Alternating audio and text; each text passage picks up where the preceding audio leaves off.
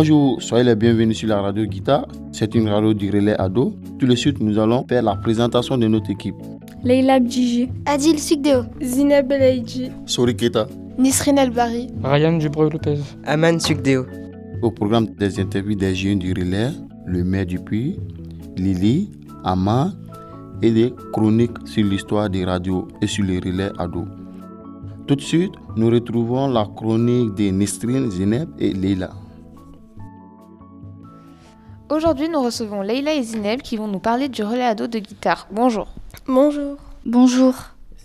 Que fait-on au relais ado Le Relais Ado est un centre d'animation euh, pour euh, les ados où on fait des activités. Où le relais ado se trouve? Le relais ado se trouve dans l'agglomération du Puy-en-Velay dans le quartier Guitare. À partir de quel âge on peut s'inscrire? On peut commencer à s'inscrire à partir de 12 ans jusqu'à 17 ans. Quel genre d'activités se font au relais ado Des activités ludiques, sportives, éducatives et culturelles. Vous pouvez donner des exemples Acrobranche, karting, ski. On fait aussi des veillées qui sont des soirées euh, à thème, euh, du parapente. euh, en été, par exemple, on fait de la baignade, on va à la piscine. Et on va au cinéma aussi, souvent. Toutes ces activités doivent coûter cher, non? Comment vous financez toutes les activités? Les activités sont financées par nous-mêmes. Vos parents ne versent aucune somme.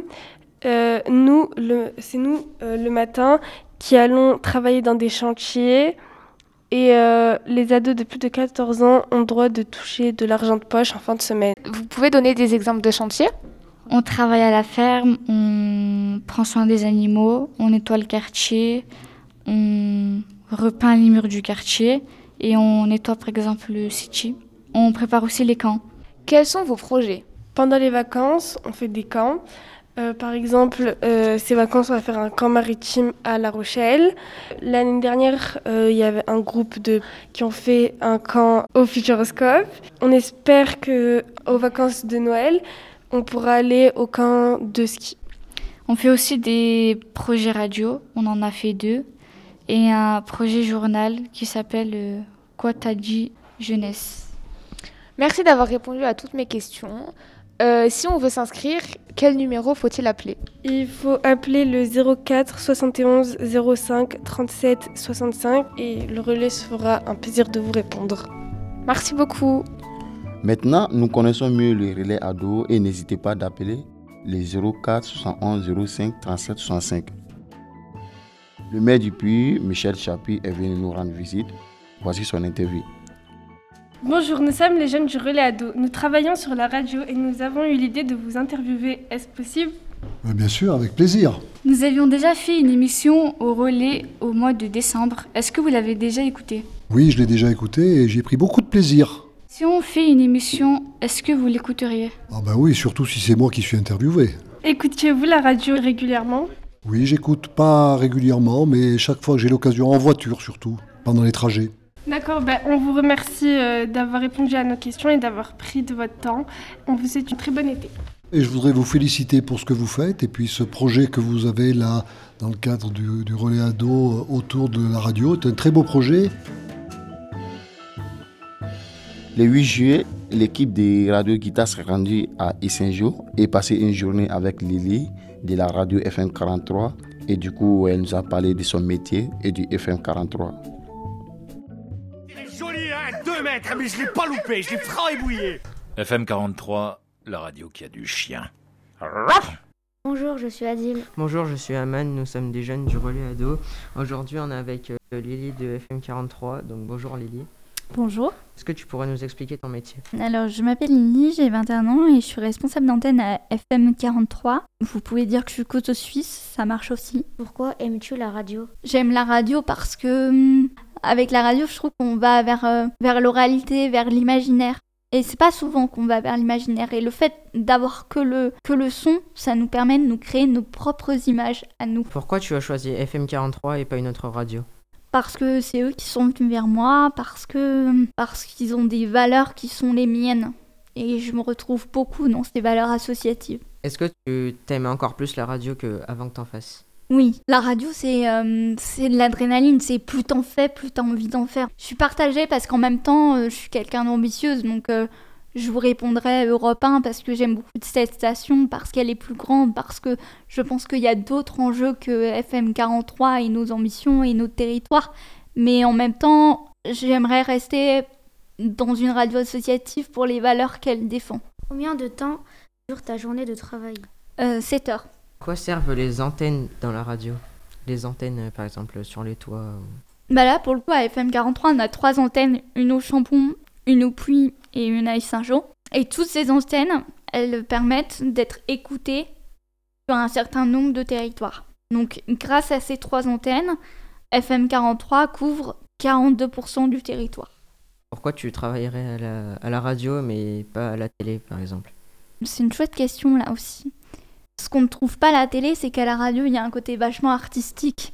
En, en fait, tout va tourner au fait de réfléchir sur comment attraper l'auditeur.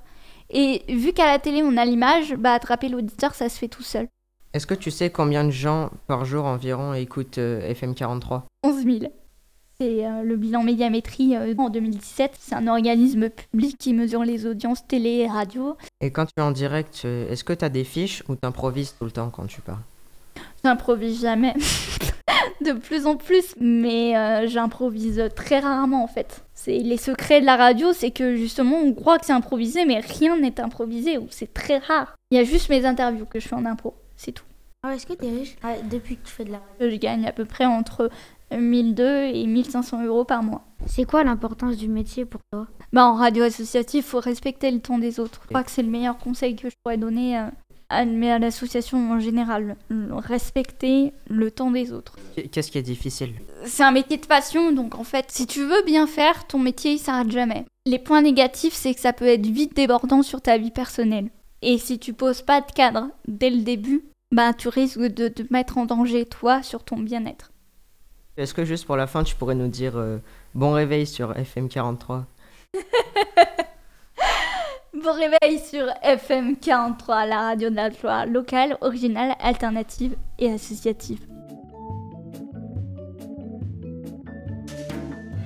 Sans plus tarder, nous vous proposons pour compléter l'interview de Lily une chronique sur l'histoire de la radio. Bonjour, nous sommes le relais ado de guitare et le sujet de cette chronique est les origines de la grosse boîte qui fait du bruit, aussi appelée système radiophonique. Ou encore pour les connaisseurs, radio.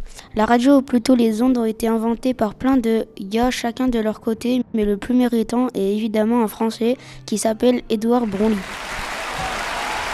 C'est l'Italien Marconi qui a simplement réuni tous les projets et qui s'en est approprié le mérite.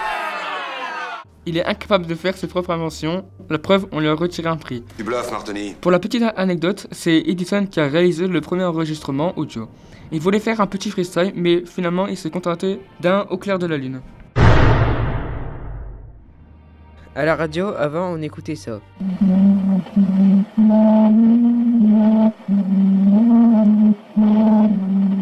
Maintenant, on écoute ça. J'ai perdu des frérots, très mature et la plume, ils me prennent pour un super héros. Donc, on peut en conclure que la radio vieillit aussi vite que son créateur. Cependant, la radio est intimement liée à la voiture. Tant que l'un continue d'exister, l'autre fera de même.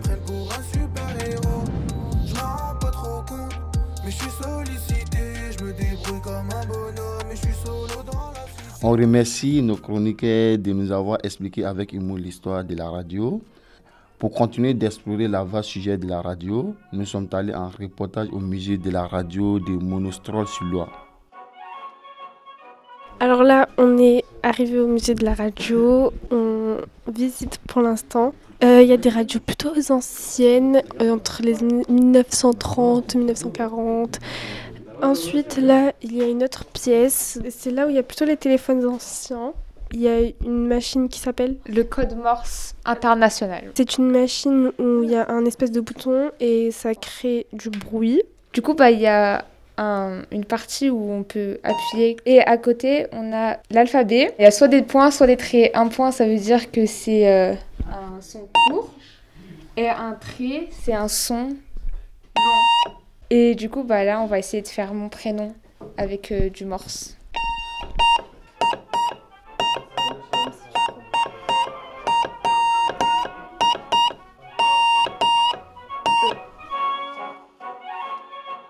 Je m'appelle Christophe Malescourt, je suis ingénieur radiofréquence, ancien directeur technique chez Radio France. Je vais vous présenter un petit peu l'histoire de la radio pour vous montrer l'évolution technologique de ce média. On va se transporter dans les années 20 et il faut savoir qu'à cette époque-là, l'électricité, elle existait, ils savaient ce que c'était, mais les maisons, il n'y en avait pas. Ils n'avaient pas d'électricité. Donc, les premiers récepteurs de radio ont fonctionné sans énergie parce qu'il n'y en avait pas. Donc il fallait faire 100. La seconde génération des postes de radio fonctionnait avec des batteries. Il fallait trois batteries différentes, trois tensions différentes pour pouvoir fonctionner. Et quand les batteries se vidaient, ils allaient voir le mécano du coin ou l'électricien du coin et ils faisaient charger leur batterie pendant la nuit. Et euh, c'était reparti pour, euh, pour quelques mois.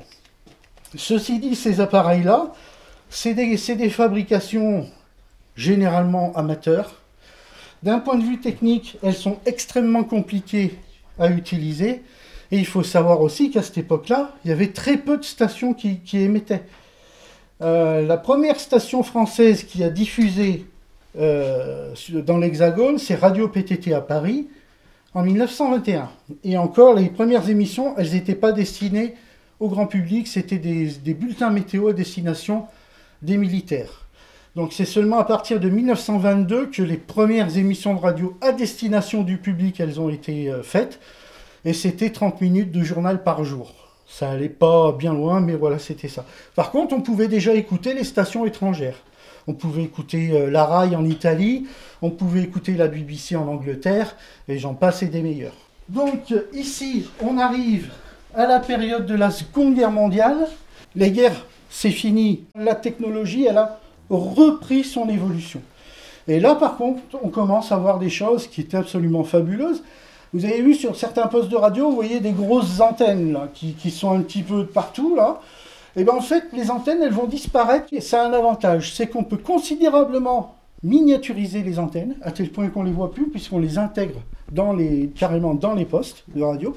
Mais je vous rassure, vos téléphones qui fonctionnent sur le principe de la radio, ils ont des antennes. Vous les voyez pas, elles sont cachées dedans mais ils ont des antennes. Et en même pas 100 ans, on passe de ces gros machins que vous avez vus là-bas à une petite plaquette de 5 mm de côté en 100 ans. L'évolution s'est faite en 100 ans. Avant de terminer notre émission, nous voulons vous présenter le travail d'un membre de notre groupe qui a une chaîne TikTok, c'est l'air qui s'appelle Aman. Et n'hésitez pas à vous abonner sur sa chaîne TikTok Aman Edit. T'as dit, j'ai tiré joli, hein, 2 mètres, mais je l'ai pas loupé, je l'ai franc FM 43, la radio qui a du chien. Bonjour, aujourd'hui nous recevons Aman de la chaîne TikTok Aman du VFX. Ah, bonjour, moi je m'appelle Aman, euh, je suis un élève euh, qui fait passer en troisième, voilà, je suis un élève comme les autres.